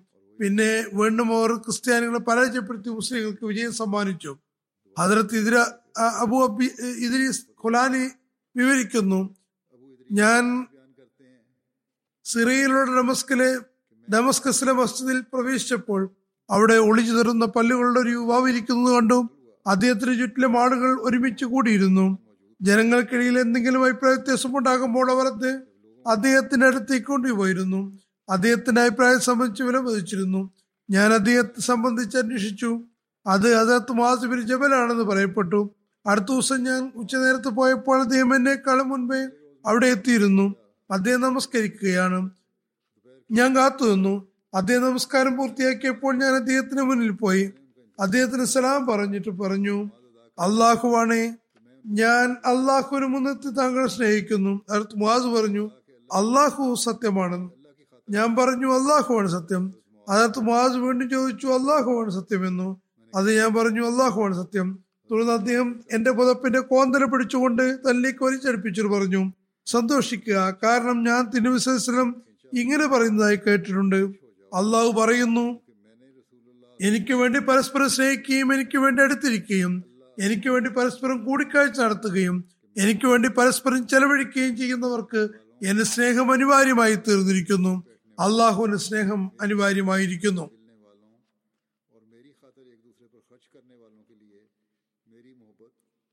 ഒരു നിവേദനത്തിൽ പറയുന്നു അതിനകത്ത് മാസിബിന് ജബലിന് രണ്ട് ഭാര്യമാരുണ്ടായിരുന്നു. ഊഴമനുസരിച്ച് ഒരാളുടെ അടുക്കൽ എത്തുമ്പോൾ മറ്റേ ആളിൽ നിന്ന് വെള്ളം പോലും കുടിച്ചിരുന്നില്ല. അത്രമാത്രം നീതിയായിരുന്നു. മറ്റൊരു നിവേദനത്തിൽ പറയുന്നു ഹസരത്ത് മുഹാസിബിന് ജബലിന് രണ്ട് ഭാര്യമാരുണ്ടായിരുന്നു. ഊഴമനുസരിച്ച് അവരുടെ അടുത്ത് അടുത്താണോ ആരുടെ അടുത്താണോ ഉള്ളത്? അന്ന് മറ്റു ഭാര്യ വീട്ടിൽ നിന്ന് ഒതുപോലും ചെയ്തിരുന്നില്ല. ഇവർ രണ്ടുപേരും സ്ത്രീയിൽ പകർച്ചവ്യാപതി കാരണമാണ് മരണപ്പെട്ടത്. രണ്ടുപേരെയും ഒരേ കബലാണ് മറുടക്കിയത്. ആരെയാണ് ആദ്യം കബൽ ഇറക്കേണ്ടത് എന്ന കാര്യത്തിൽ അദ്ദേഹം നറുക്കെടുപ്പെടുത്തി ഇതായിരുന്നു നീതി. സീറു സഹാബ എന്ന പുസ്തകത്തിന്റെ നിവേദനത്തിൽ പറയുന്നു ഹജത് മുഹാസിന് രണ്ട് ഭാര്യമാരുണ്ടായിരുന്നു. അവർ രണ്ടുപേരും അംവാസിലെ പ്ലേഗ് കാരണം മരണപ്പെട്ടു. അതായത് അക്കാലത്ത് അത് പകർച്ചവ്യാധി പടർന്നു പിടിച്ചിരുന്നു. ഒരു മകനെ സംബന്ധിച്ച് മനസ്സിലാകുന്നുണ്ട് അദ്ദേഹത്തിന്റെ പേര് അബ്ദുറഹ്മാൻ എന്നാണ് പറയുന്നത്. അദ്ദേഹം അർമൂക്ക് യുദ്ധത്തിൽ അതിർത്ത് മുഹാദിനോടൊപ്പം പങ്കെടുത്തിരുന്നു. അംബാസ് പ്ലേഗ് കാരണമാണ് അദ്ദേഹം മരണപ്പെട്ടത്. അതിർത്ത് അബൂബൈദ പ്ലേഗ് കാരണം മരണപ്പെട്ടപ്പോൾ അതിർത്ത് ഉമർ അദ്ദേഹത്തെ മുഹാദിന്റെ സിറയിലേക്ക് കൈകാര്യകർത്താവായി അയച്ചു. അംവാസിനെ എന്നതൊരു സ്ഥലത്തിന്റെ പേരാകുന്നു. ഇത് നേരത്തെയും വിവരിച്ചതാണ്. അതായത് യർമലയിൽ നിന്ന് ഏഴ് കിലോമീറ്റർ അകലെ ബൈത്തുൽ മുഖദ്സിലേക്കുള്ള വഴിയിലാണ് പ്രദേശം. അതിനകത്ത് മുഹാസും ഇതേ വർഷം പ്ലേഗ് കാരണം മരണപ്പെട്ടു. ഖസീർ ബിനു മറ നിവേദനം ചെയ്യുന്നു. അതിനകത്ത് മുഹാസ് തന്റെ രോഗാവസ്ഥയിൽ ജനങ്ങളോട് പറഞ്ഞു. ഞങ്ങളോട് പറഞ്ഞു ഞാൻ തിരുവിശ്വസിൽ നിന്ന് ഒരു കാര്യം കേട്ടിട്ടുണ്ട്. അത് ഞാൻ നിങ്ങൾ ഇന്ന് ഗോപ്യമാക്കി വെച്ചിരിക്കുന്നതാണ്. തിന്നവിസ്രസ്ലം പറയുന്നു ആരോണത്തിന്റെ തന്റെ അവസാനത്തിൽ ലായ് ഇലാഹ ഇല്ലല്ലാ എന്ന് പറയുന്നത്? അയാൾക്ക് സ്വർഗം നിർബന്ധമാക്കപ്പെട്ടിരിക്കുന്നു. മറ്റൊരു വേദനത്തിൽ വരുന്നു. അതത് മാത് പറഞ്ഞു നിങ്ങളോട് ഈ ഹദീസ് പറയുന്നതിൽ ഞാൻ നിങ്ങൾ മറ്റ് കർമ്മങ്ങൾ ഉപേക്ഷിച്ച് ഇതിൽ മാത്രം പ്രതീക്ഷ ഏർപ്പിച്ചെങ്കിലും എന്ന കാര്യം മാത്രമാണ്. അത് നിങ്ങൾ പറയുന്നോടെന്ന് എനിക്ക് തടസ്സമായിട്ടുണ്ടായിരുന്നുള്ളൂ സിറിയയിൽ പ്ലേഗ് പടർന്നപ്പോൾ ഹജറത്ത് മുഹാസിബിൻ ജബലിനും പ്ലേഗ് പിടിപ്പെട്ടു അങ്ങനെ അദ്ദേഹം മോഹത്സയപ്പെട്ടു കുറച്ച് ബോധം വന്നപ്പോൾ അദ്ദേഹം പറഞ്ഞു അള്ളാഹു നിന്നുള്ള ആദിയാണ് എന്നെ എനിക്ക് മേൽ ഉണ്ടാക്കിയാലും എന്റെ അന്തസ്സാണ് സത്യം. ഞാൻ നിന്നെ സ്നേഹിക്കുന്നു. പിന്നെ വീണ്ടും അദ്ദേഹം മോത്സയപ്പെട്ടു വീണ്ടും ബോധം വന്നപ്പോൾ നേരത്തെ ഇതുപോലെ തന്നെ വീണ്ടും പറഞ്ഞു ഹജറത്ത് മുഹാസിബിനു ജബലിന്റെ മരണം ആസന്നമായപ്പോൾ പറഞ്ഞു നോക്കൂ നേരം പുലർന്നു. അപ്പോൾ രാവിലെ ആയിട്ടില്ലെന്ന് പറയപ്പെട്ടു. അങ്ങനെ നേരം പുലർത്തപ്പോൾ പറഞ്ഞു നേരം പുലർന്നിരിക്കുന്നു. അതിർത്ത് മുഹാദ് പറഞ്ഞു ഏതൊരു രാവിന്റെ പ്രഭാതമാണോ നരകത്തിലേക്ക് കൊണ്ടുപോകുന്നത്. ഞാൻ അതേപറ്റി അള്ളാഹുൽ അഭയം തേടുന്നു. ഞാൻ മരണത്തെ സ്വാഗതം ചെയ്യുന്നു. ഞാൻ എന്റെ പ്രിയമനെ കണ്ടുമുട്ടുന്നതിന് സ്വാഗതം ചെയ്യുന്നു. അതൊരു നീണ്ട കാലത്തിന് ശേഷം സമാഗതമാവുകയാണ്. അള്ളാഹുവെ ഞാൻ നിന്നെ ഭയപ്പെടുന്നതാണ്. ഞാൻ നിനക്കറിയാം. ഞാൻ നിന്റെ പ്രതീക്ഷയിലാണുള്ളത്. ഞാൻ ഭൗതിക ലോകവും നീണ്ട ജീവിതവും ആഗ്രഹിക്കുന്ന അരുവികൾ ഉണ്ടാക്കാനും മരണങ്ങൾ നടത്തു വരുത്താനുമല്ല മറിച്ച് ഉച്ചയ്ക്കുള്ള ദാഹവും അവസ്ഥകൾക്ക് അനുസൃതമായ ബുദ്ധിമുട്ടുകൾ സഹിക്കാനും നിന്നെ സ്മരിക്കുന്ന ഉലമാക്കളെ സഹസ്രിക്കുന്നതിനുമാണ് മറ്റു നിവേദനത്തിൽ പറയുന്നു അതിനകത്ത് മാത് മരണം സമീപസ്ഥമായപ്പോൾ കരയാൻ തുടങ്ങി. അദ്ദേഹത്തോട് എന്തിനാണ് കരയുന്നതെന്ന് ചോദിച്ചു. താങ്കൾ തെനുസലാമിൽ സാഹചര്യമാവുന്നു. അദ്ദേഹം പറഞ്ഞു ഞാൻ മരണഭീതി കൊണ്ടല്ല കരയുന്നത്. ഇഹലോകത്തെ ഉപേക്ഷിക്കുന്നു മല കരയുന്നത്. ഞാൻ കരയും കാരണം ഇത്ര മാത്രമേ ഉള്ളൂ. അതായത് രണ്ട് സംഘങ്ങൾ ഉണ്ടാകും ഞാൻ അതിൽ ഏതിലാണ് ഉയർത്തെഴുന്നേൽക്കപ്പെടുക എന്ന് എനിക്കറിയില്ല. ഒന്ന് സ്വർഗസ്ഥരായിരിക്കും മറ്റേ നരകവാസികളും. ഞാൻ അള്ളാഹുവിനെയാണ് ഭയപ്പെടുന്നത്. അതുകൊണ്ട് കരയുന്നത്. മുസ്നദ് അഹമ്മദ് ബിൻ അമ്പലുള്ള നിവേദനമാണ്. അതിലത്തെ മുആദ് പറയുന്നു തിരുവിസലം ഇവരെ ഇങ്ങനെ പറയുന്നതായി കേട്ടു. അടുത്ത് തന്നെ നിങ്ങൾ സ്ത്രീയിലേക്ക് പലായനം ചെയ്യുന്നതാണ്. നിങ്ങളുടെ കരങ്ങളാൽ വിജയിക്കുന്നതാണ്. എന്നാൽ അവിടെ വ്രണങ്ങളും ചലക്കുരുവും കൊണ്ടുള്ള രോഗം നിങ്ങളെ ബാധിക്കുന്നതാണ്. അത് മനുഷ്യനെ മുച്ചൂടും ബാധിക്കുന്നതാണ്. അള്ളാഹു അത് മുഖേന അവർക്ക് ഷാത്ത് നൽകുന്നതായിരിക്കും. അവരുടെ കർമ്മങ്ങൾ ശുദ്ധീകരിക്കുകയും ചെയ്യും. അള്ളാഹുവെ നിന്ന് ഹദീസ് കേട്ടതായി നിനക്കറിയാം. അതുകൊണ്ട് അയാൾക്കും അയാളുടെ കുടുംബത്തിനും ഇതിൽ നല്ലൊരു പങ്ക് നൽകണമേ. ഇതാണ് അദ്ദേഹം പറയുന്നത്. അങ്ങനെ അവർ എല്ലാവരും പ്ലേഗിൽ മരണപ്പെട്ടു. അവരിൽ ആരും തന്നെ ജീവനോടെ ബാക്കിയായില്ല. അതിർത്ത് മോസബിൻ ജബലിന്റെ ചൂണ്ടുവരലിൽ ഒരു പ്ലേഗിന്റെ കഴലുണ്ടായപ്പോൾ അദ്ദേഹം പറഞ്ഞു എനിക്കിതിന് പകരമായി ചുവന്ന ഒട്ടകം കിട്ടുന്നത് പോലും ഇഷ്ടമല്ല. ഞാൻ ഇതിൽ തന്നെ സന്തോഷിക്കുന്നതാണ്. താരിഖ് തിബിരിയിൽ പറയുന്നു അദ്ദേഹത്തിന്റെ ഉള്ളംകൈയിൽ ഒരു വ്രണക്കുരു വന്നപ്പോൾ അത് തന്റെ കയ്യിലെ പുറകവശത്ത് അദ്ദേഹം ചുംബിച്ചുകൊണ്ട് പറഞ്ഞു നിനക്ക് പകരം ലോകത്തിലെ മറ്റേതെങ്കിലും കിട്ടുന്നത് എനിക്കിഷ്ടമല്ല. ഹജറത്ത് മുഹാസുബിൻ ജബൽ ഹിജറ പതിനെട്ടിൽ ഒഫാത്തായി അദ്ദേഹത്തിന്റെ പ്രായത്തെ പറ്റി വ്യത്യസ്ത നിവേദനങ്ങളുണ്ട് അതനുസരിച്ച് മുപ്പത്തിമൂന്ന് മുപ്പത്തിനാല് മുപ്പത്തിയെട്ട് എന്നാണ് അദ്ദേഹത്തിന്റെ പാരം പറയുന്നത്. ഹജറത്ത് മുഹാസ് നിവേദനം ചെയ്യുന്നു. ഹദീസുകളുടെ എണ്ണം നൂറ്റി അൻപത്തിയേഴാകുന്നു അതിൽ അത് രണ്ട് ഹദീസുകളെ പറ്റി ബുഖാരിക്കും മുസ്ലിമിനും അഭിപ്രായിക്കമുണ്ട്. മറ്റ് ഗ്രന്ഥങ്ങളിലും അത് വന്നിട്ടുണ്ട്. രണ്ട് ഗ്രന്ഥങ്ങളും വന്നിട്ടുണ്ട്. ഇനി ഞാൻ സ്മരിക്കാൻ പോകുന്ന സാബി ഹജറത്ത് അബ്ദുലാബിനാമർ ആകുന്നു. ഹജറത്ത് അബ്ദുല്ല അൻസാറിലെ ബനു ഹദ്രജ് ഗോത്രത്തിന്റെ ശാഖയായ ബനു സൽമയിൽ കാരനായിരുന്നു. അദ്ദേഹത്തിന്റെ പിതാവിന്റെ പേര് അമ്രബിൻ ഹറാം എന്നും മാതാവിന്റെ പേര് റിബാബ് ബിൻ ഖൈസ് എന്നുമായിരുന്നു. അതിനകത്ത് Abu Abdullah bin Amr Medina ഹിജ്രത്തിന്റെ നാൽപ്പത് വർഷം മുമ്പാണ് ജനിച്ചത്. അതായത് ഹിജ്രത്ത് വേളയിൽ അദ്ദേഹത്തിന് നാൽപ്പത് വയസ്സായിരുന്നു പ്രായം. അബ്ദുല്ലാബിൻ അമർ സുപ്രസിദ്ധ സാബിയായ ഹസരത് ജാബിർ അബ്ദുലാബിന് പിതാവിയാകുന്നു പിതാവാകുന്നു. ഹസരത്ത് അബ്ദുലാബിൻ അമ്രെ ഹസരത്ത് അമ്രാബിൻ ജമ്മുഹന്റെ സഹോദരി ഭർത്താവായിരുന്നു. അബ്ദുലാബിൻ അമർ ബയ്യത്ത് ഉക്കബാസാനിയിൽ ഭാഗവാക്കായിരുന്നു. തിരുവസ നിശ്ചയമായി നിശ്ചയിച്ച പന്ത് നേതാക്കന്മാരിൽ ഒരാൾ ഇദ്ദേഹമായിരുന്നു. ഇദ്ദേഹം ബദർ യുദ്ധത്തിൽ പങ്കെടുത്തിട്ടുണ്ട്. ഉഹദ് യുദ്ധത്തിൽ ഷഹീദായി ചിലരുടെ വീക്ഷണം അനുസരിച്ച് ഹസരത്ത് അബ്ദുലാബിൻ അമ്രെ ഉഹദ് യുദ്ധത്തിൽ മുസ്ലിങ്ങളുടെ ഭാഗത്തു നിന്നുള്ള ഏറ്റവും ആദ്യത്തെ ഷഹീദാകുന്നു അദ്ദേഹം സത്യവിശ്വാസം സ്വീകരിച്ച് സംബന്ധിച്ച് സംഭവം അതിർത്ത് കാപ്പ് മാലിക് ഞങ്ങൾ അയാ മുക്തശ്രീക്കിൽ അതായത് ഹജ്ജിന്റെ അവസാനത്തെ മൂന്ന് ദിവസങ്ങളിൽ മധ്യദിനത്തിൽ ഒക്കബയിൽ വെച്ച് അതായത് പതിനൊന്ന് മുതൽ പതിമൂന്ന് വരെ അതിന്റെ മധ്യദിനത്തിൽ അക്കബയിൽ വെച്ച് തിരുനബിസ്ലമെ കാണാമെന്ന് വാഗ്ദാനം ചെയ്തിരുന്നു. ഒക്കബ മക്കയ്ക്ക് മദീനവിടെയുള്ള സ്ഥലമാണ് നേരത്തെയും പറഞ്ഞതാണ്. ഞങ്ങൾ ഹജ്ജിൽ നിന്ന് വിരമിച്ചപ്പോൾ രാത്രിയായിരുന്നു. ഞങ്ങൾ തിരുവിശ്വസിനോട് വാഗ്ദാനം ചെയ്യുന്നതാണ് ഞങ്ങളോടൊപ്പം അബ്ദുലാബിൻ അമറും ഉണ്ടായിരുന്നു. അദ്ദേഹം ഞങ്ങളുടെ നേതാക്കന്മാരിൽ ഒരു നേതാവും ഞങ്ങളുടെ ആദരണീയ വ്യക്തിത്വങ്ങളിൽ ഒരാളുമായിരുന്നു. ഞങ്ങൾ അദ്ദേഹത്തെയും കൂടെ കൂട്ടിയിരുന്നു. ഞങ്ങൾ കൂടെ ഉണ്ടായിരുന്ന മുസ്ലിങ്ങളിൽ നിന്ന് കൂടിക്കാഴ്ച സംബന്ധിച്ച് മറച്ചു വെച്ചിരുന്നു. ഞങ്ങൾ അദ്ദേഹത്തോട് പറഞ്ഞു അബൂ ജാബിർ താങ്കൾ ഞങ്ങളുടെ നേതാവാകുന്നു. ഞങ്ങളിൽ ആദരണീയനുമാണ്. അദ്ദേഹത്തിന്റെ വിളിപ്പേര് അബൂ ജാബിർ എന്നായിരുന്നു. അതുകൊണ്ടാണ് അബൂ ജാബിർ എന്ന് പറയുന്നത്. പറയുന്നു അബൂ ജാബിർ താങ്കൾ ഞങ്ങളുടെ നേതാക്കന്മാരിൽ ഒരാളാകുന്നു. ഞങ്ങൾ യാതൃനീയനുമാണ് താങ്കൾ നരകത്തിന് ഇന്ധനമാകുന്നത് ഞങ്ങൾ ആഗ്രഹിക്കുന്നില്ല. അങ്ങനെ ഞങ്ങൾ അദ്ദേഹത്തെ ഇസ്ലാമിലേക്ക് ക്ഷണിച്ചു. തെന്നബി സലാഹു അലൈഹി അക്വ എന്ന സ്ഥലത്ത് സന്ധിക്കാൻ പോവുകയാണെന്ന് അദ്ദേഹത്തെ അറിയിച്ചു.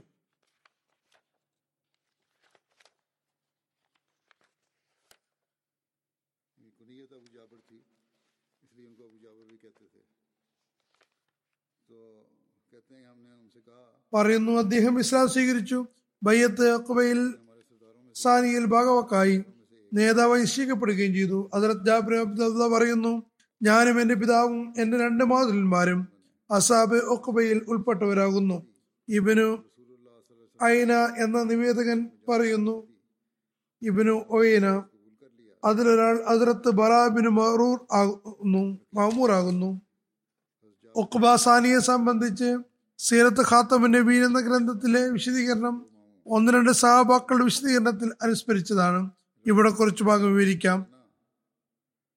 അക്ബാ സാനിയെ സംബന്ധിച്ച് സീറത്ത് സീറത്ത് ഖാത്തമ നബീൻ എന്ന പുസ്തകത്തിൽ അതിലത്ത് അബ്ദുല്ലാ ബിൻ അമറിനെ സംബന്ധിച്ച് വന്ന ഭാഗം വിവരിക്കാം. നബവി പതിമൂന്നാം വർഷം മാസത്തിൽ ഹജ്ജിന്റെ അവസരത്തിൽ ഔസ് ഖദറജ് ഗോത്രങ്ങളിലെ നിരവധി ആളുകൾ മക്കയിൽ വന്നു. അവരിൽ മുസ്ലിങ്ങളായ അല്ലെങ്കിൽ മുസ്ലിങ്ങളാകാൻ ആഗ്രഹിക്കുന്ന ഏഴുപേരും ഉണ്ടായിരുന്നു. അവർ തിരുനബി അലൈഹി വസല്ലമയെ കാണുന്നതിനാണ് മക്കയിൽ വന്നത്. ആ സമയത്ത് ഒറ്റയ്ക്കും കൂട്ടായുമുള്ള കൂടിക്കാഴ്ച ആവശ്യമായിരുന്നു. അതുകൊണ്ട് ഹജ്ജ് അനുഷ്ഠിച്ചതിന് ശേഷം ഹജ്ജിയിലേക്കുള്ള മദ്യത്തിലെ ഒരു തീയതി നിശ്ചയിച്ചു.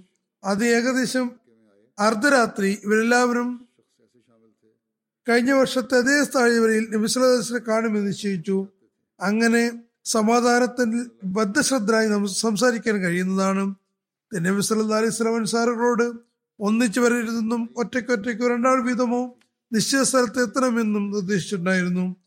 ഉറങ്ങുന്നവരെ ഉണർത്തരുതെന്നും സ്നേഹ സന്നിഹിതരല്ലാത്തവരെ കാത്തു നിൽക്കരുതെന്നും പറഞ്ഞിരുന്നു. അങ്ങനെ നിശ്ചിത ദിവസം വന്നെത്തി. രാത്രി സമയത്ത് മൂന്നിലൊരു ഭാഗം കഴിഞ്ഞു കഴിഞ്ഞപ്പോൾ റസൂദി മിസ്ലാം ഒറ്റയ്ക്ക് വീടിന് പുറത്തേക്ക് ഇറങ്ങി വഴിയിൽ പിതിർവനായ അബ്ബാസിനെയും കൂടെ കൂട്ടിയിരുന്നു. അദ്ദേഹം അപ്പോഴും മുഷരിക്കായിരുന്നു പക്ഷെ തിരുമിസ്ലാമിനെ സ്നേഹിച്ചിരുന്നു. കുടുംബത്തിൽ നേതാവുമായിരുന്നു. ഹാഷിം കുടുംബത്തിലെ നേതാവുമായിരുന്നു. അങ്ങനെ അവർ രണ്ടുപേരും താഴ്വരയിലെത്തി. അധിക നേരം ആകുന്നതിന് മുമ്പ് അൻസാറുകളും ഓരോരുത്തരും ഈ രണ്ട് ഈ രണ്ടു പേർ വീതം എത്തി. ഇവർ എഴുപത് പേരുണ്ടായിരുന്നു. അവർ ഔസ് ഖദർജ് ഗോത്രക്കാരായിരുന്നു ഏറ്റവും ആദ്യം അബ്ബാസാണ് സംസാരം തുടങ്ങിയത്. പറഞ്ഞു ഖദർജ് ഗോത്രക്കാരെ മുഹമ്മദ് സല്ലാ അലിസ്ലാം തന്റെ കുടുംബത്തിൽ ആദരണീയനും ഏറെ പ്രിയങ്കരനുമാണ് ആ കുടുംബം ഇന്നേ വരെയും അദ്ദേഹത്തിന്റെ സംരക്ഷണത്തിന് ജാമ്യമായിരുന്നു. എല്ലാ പ്രയാസഘട്ടത്തിലും നെഞ്ചു വിജിച്ചു നിന്നിരുന്നു. പക്ഷേ ഇപ്പോൾ മുഹമ്മദ് തന്റെ നാട് ഉപേക്ഷിച്ച് നിങ്ങളുടെ അടുക്കൽ വരാൻ ആഗ്രഹിക്കുന്നു. ആയതിനാൽ നിങ്ങൾ അദ്ദേഹത്തെ കൂടെ കൊണ്ടുപോകാൻ ആഗ്രഹിക്കുന്നുണ്ടെങ്കിൽ നിങ്ങൾ നല്ലപോലെ അദ്ദേഹത്തെ സംരക്ഷിക്കേണ്ടി വരും. എല്ലാ ശത്രുവിനും നെഞ്ഞു വിരിച്ചു നിൽക്കേണ്ടതായി വരും. നിങ്ങൾ അതിന് തയ്യാറാണെങ്കിൽ നല്ലത്.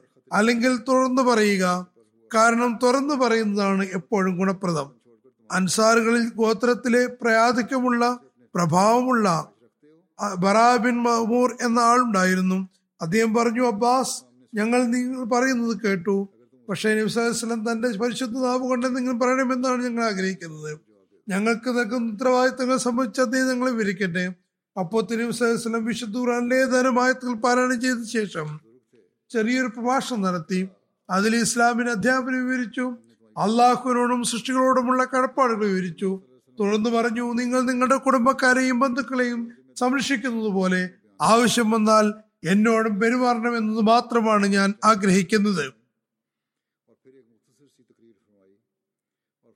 തിരുനബി സല്ലാസ്ലം പ്രഭാഷണം അവസാനിപ്പിച്ചപ്പോൾ ബറാബിൻ മാമൂർ അറേബ്യൻ രീതി അനുസരിച്ച് തിരുനബി സല്ലാസ്ലമിന്റെ കയ്യിൽ തന്റെ കയ്യിൽ തന്റെ കയ്യിൽ എടുത്തുകൊണ്ട് പറഞ്ഞു യാ റസൂലല്ല അങ്ങേ സത്യവും സത്യസാക്ഷ്യവുമായ അള്ളാഹുവാണ് സത്യം. ഞങ്ങൾ ഞങ്ങളുടെ ജീവനെ കാത്തുരക്ഷിക്കുന്നത് പോലെ താങ്കളെ കാക്കുന്നതാണ്.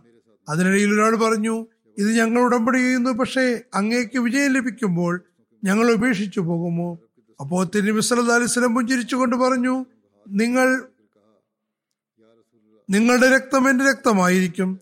നിങ്ങളുടെ സുഹൃത്ത് എന്റെ സുഹൃത്തായിരിക്കും. നിങ്ങളുടെ ശത്രു എന്റെ ശത്രുവായിരിക്കും.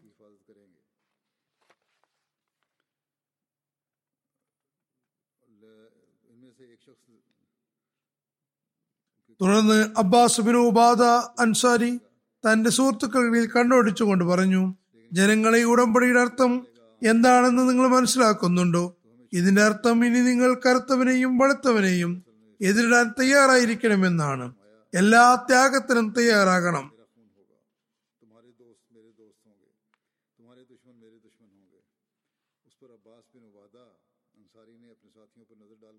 ജനങ്ങൾ പറഞ്ഞു അതെ ഞങ്ങൾക്കറിയാം. പക്ഷെ യാ റസൂലല്ല ഇതിനു പകരം ഞങ്ങൾക്ക് എന്താണ് ലഭിക്കുക? തിരുനബി സല്ലാ അലൈവല്ലം പറഞ്ഞു നിങ്ങൾക്ക് അള്ളാഹുവിന് സ്വർഗം ലഭിക്കുന്നതാണ്. അത് അള്ളാഹുവിന്റെ സകല അനുഗ്രഹങ്ങളെക്കാളും വലിയ അനുഗ്രഹമായിരിക്കും. എല്ലാവരും പറഞ്ഞു ഞങ്ങൾക്ക് ഈ കച്ചവടം സമ്മതമാണ്. യാ റസൂലല്ല അങ്ങ് കൈ നീട്ടിയാലും തോന്നി നബി സല്ലല്ലാഹു തന്റെ കൈ നീട്ടി. ഈ എഴുപത് പേരുടെ ജീവത്യാഗത്തിന് സന്നദ്ധരായ സംഘം ഒരു പ്രതിരോധ കരാർ തിരുനബി സല്ലല്ലാഹു അലൈഹി വസല്ലമിന്റെ കയ്യിൽ തങ്ങൾ വിൽക്കുകയുണ്ടായി. ഈ ബയ്യത്തിന്റെ പേരാണ് ബയ്യത്ത് ഒക്ബസാനിയ ബയ്യത്ത് തിരുനബി കഴിഞ്ഞപ്പോൾ തിരുനബി സ്വലമരോട് പറഞ്ഞു മൂസ തന്റെ സമൂഹത്തിൽ പന്ത്രണ്ട് തിരഞ്ഞെടുത്തിരുന്നു. അവർ മൂസയുടെ ഭാഗത്ത് നിന്ന് അവർക്ക് മേൽ മേൽനോട്ടക്കാരും സംരക്ഷകരുമായിരുന്നു. ഞാനും നിങ്ങൾ പന്ത്രണ്ട് നേതാക്കന്മാരെ നിശ്ചയിക്കാൻ ആഗ്രഹിക്കുന്നു. അവർ നിങ്ങൾക്ക് മേൽനോട്ടക്കാരും സംരക്ഷകരുമായിരിക്കും. ഇവർ എന്നെ സംബന്ധിച്ചിടത്തോളം ഈസയുടെ ഹവാരികളെ പോലെയാകുന്നു. അവർ തങ്ങളുടെ സമുദായത്തെ പറ്റി എന്നോട് സമാധാനം പറയേണ്ടതാണ്. ആയതിനാൽ നിങ്ങൾ ഉചിതമായ ആളുകളുടെ പേരുകൾ നിർദ്ദേശിക്കുക എനിക്ക് സമർപ്പിക്കുക. അങ്ങനെ പന്ത്രണ്ട് പേരുകൾ നിശ്ചയിക്കപ്പെട്ടു. അത് നബ്സലം അംഗീകരിച്ചു. അവരെ ഓരോരോ ഗോത്രത്തിന് മേൽനോട്ടക്കാരെ നിശ്ചയിച്ചു. അവരുടെ കടമകൾ മനസ്സിലാക്കി കൊടുത്തു. ചില ഗോത്രങ്ങൾക്ക് രണ്ട് വീതം നേതാക്കന്മാർ നിശ്ചയിച്ചിരുന്നു ഏതായിരുന്നാലും ഈ പന്ത്രണ്ട് നേതാക്കന്മാരിൽ അബ്ദുല്ലാഹിബിനും അമറിന്റെ പേരുമുണ്ട്. അദ്ദേഹത്തെ നേതാവായി നിശ്ചയിച്ചിട്ടുണ്ടായിരുന്നു. ഒരു നിവേദനത്തിൽ പറയുന്നു ഓഹദ് യുദ്ധാവസരത്തിൽ മദീനയിൽ മുനാഫിക്കങ്ങളുടെ നേതാവായ അബ്ദുലാബിൻ ഉബൈബിൻ സുലൂൽ കലാപം ഉണ്ടാക്കി. അപ്പോൾ ഹസരത്ത് അബ്ദുലാബിൻ അമർ ജനങ്ങളെ ഉപദേശിക്കാൻ ശ്രമിച്ചിരുന്നു. ഹസരത്ത് ജാബിർ ബിൻ അബ്ദുല്ല പറയുന്നു എന്റെ പിതാവ് ഹസരത്ത് അബ്ദുലാബിനു അമ്രം മാതുലനും ഉഹദ് യുദ്ധത്തിൽ ഷഹീദായിരുന്നു. അപ്പോൾ എന്റെ മാതാവ് മറ്റു നിവേദനത്തിൽ പിതൃ സഹോദരി അതായത് അതിർത്ത് അമ്രബിൻ ജമൂഹിന്റെ ഭാര്യ. അവർ രണ്ടുപേരെയും പിതാവിനെയും മാതുലിനെയും ഒട്ടകപ്പുറത്ത് മതിയിലേക്ക് കൊണ്ടുവരികയായിരുന്നു. അപ്പോൾ തിരുസല്ലാസ് വിളംബരം നടത്തിയയാൾ ഇങ്ങനെ വിളംബരം നടത്തിക്കൊണ്ട് പറഞ്ഞു കൊല്ലപ്പെട്ടവരെ അവർ അടരാടിയുന്ന സ്ഥലത്ത് തന്നെ മറവെടുക്കുക അപ്പോൾ അവർ രണ്ടുപേരെയും തിരിച്ചു കൊണ്ടുപോയി അവർ യുദ്ധം ചെയ്ത സ്ഥലത്ത് തന്നെ മറവെടുക്കുകയുണ്ടായി ഇനി ഒരു നിവേദനത്തിൽ പറയുന്നു ഹജറത്ത് അനസബിന് മാലിക് നിവേദനം ചെയ്യുന്നു.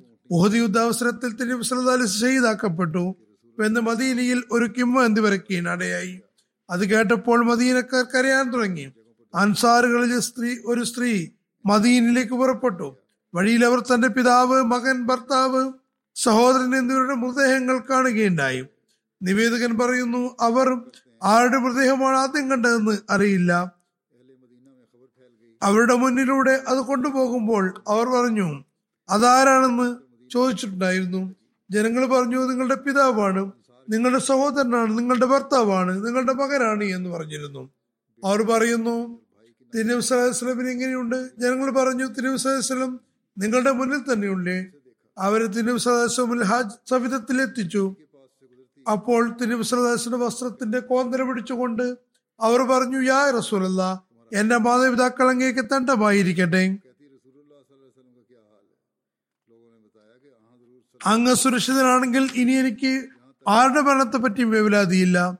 അതിർത്ത് ഖലീഫത്തിനും ബസീർ ആബെ ഖിലാഫത്തിന് മുമ്പ് രണ്ടു മൂന്ന് വർഷം ജൽസ തിന്നബി സല്ലാഹു അലൈഹി സ്വലമിന്റെ ചരിത്രവും യുദ്ധങ്ങളും സംബന്ധിച്ച് പ്രഭാഷണം നടത്തിയിട്ടുണ്ടായിരുന്നു.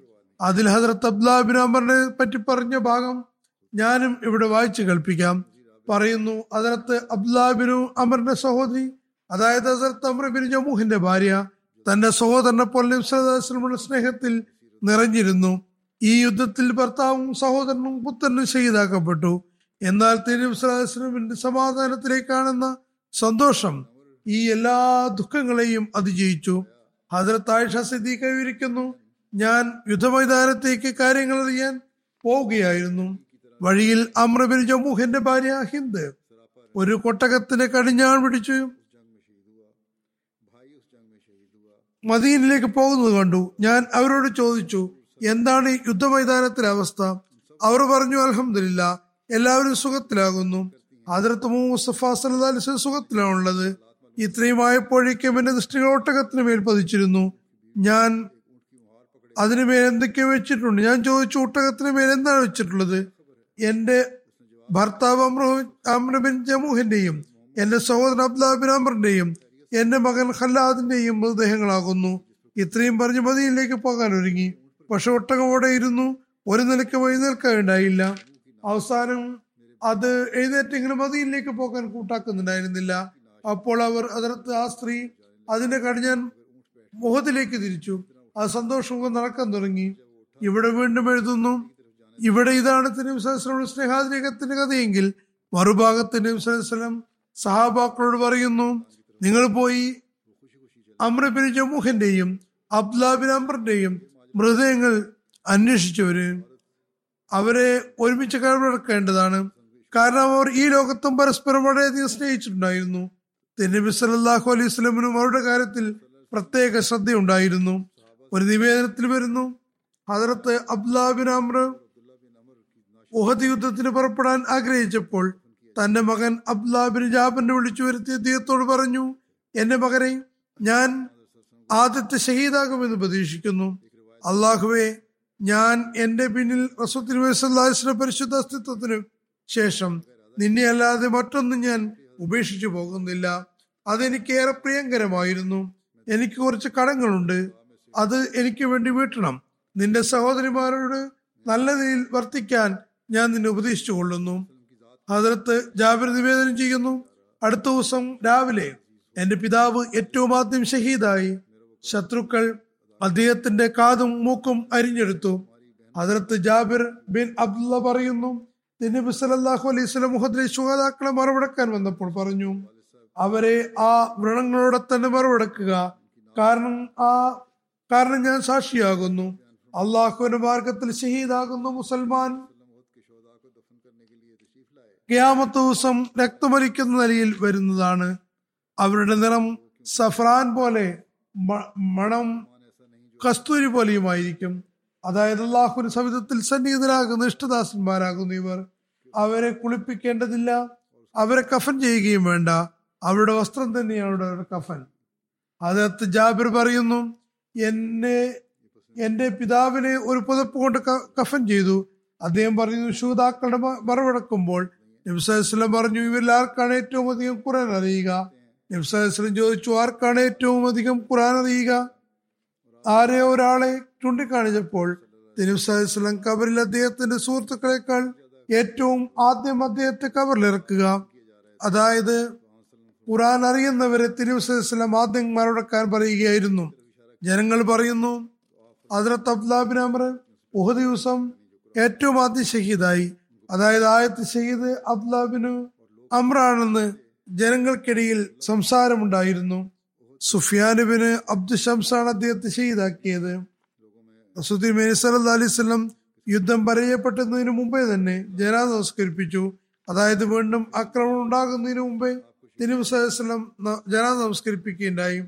പറഞ്ഞു അബ്ദുലാബിന് അമ്രനെയും അമ്രബിൻ ജമൂഹിനെയും ഒരേ കബറിൽ മറവെടുക്കുക കാരണം അവർക്കിടയിൽ ആത്മാർത്ഥ സ്നേഹബന്ധമുണ്ടായിരുന്നു. തുറന്ന് തിരുവസ്ലം പറഞ്ഞു ഇവർ ഇഹലോകത്ത് പരസ്പരം സ്നേഹിക്കുന്നവരാകുന്നു. രണ്ടുപേരെയും ഒരേ കബറിലടക്കം ചെയ്യുക. പറയുന്നു അബ്ദാബിൻ അമർ തവിട്ട് നിറമുള്ള ആളായിരുന്നു. തലയുടെ മുൻഭാഗത്ത് മുടി ഇല്ലായിരുന്നു. വലിയ ഉയരവുമില്ലായിരുന്നു. പക്ഷെ അതിനകത്ത് അമ്രബിൻ ജമ്മു ഉയരമുള്ള ആളായിരുന്നു. അതുകൊണ്ട് രണ്ടുപേരും തിരിച്ചറിയപ്പെട്ടിരുന്നു. രണ്ടുപേരെയും ഒരേ കബറിൽ തന്നെ അടക്കം ചെയ്തു. ബാക്കി അനുസ്മരണം ഇൻഷല്ല പിന്നീട് വിവരിക്കുന്നതാണ്.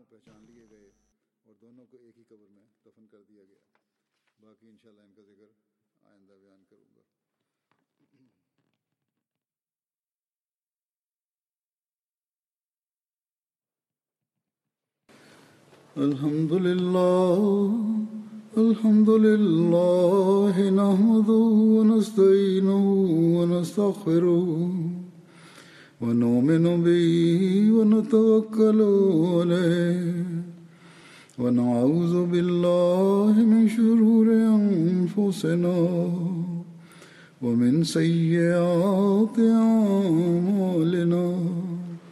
من يهده الله فلا مضل له ومن يضلل فلا هادي له.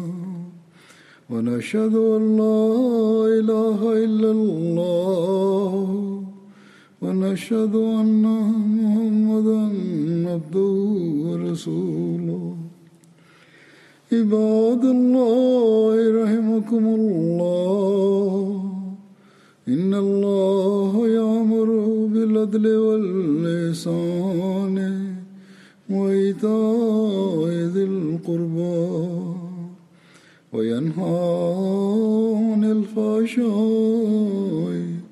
والمنكر والبغي يعظكم لعلكم تذكرون اذكروا الله يذكركم ادعوه يستجب لكم ولذكر الله أكبر.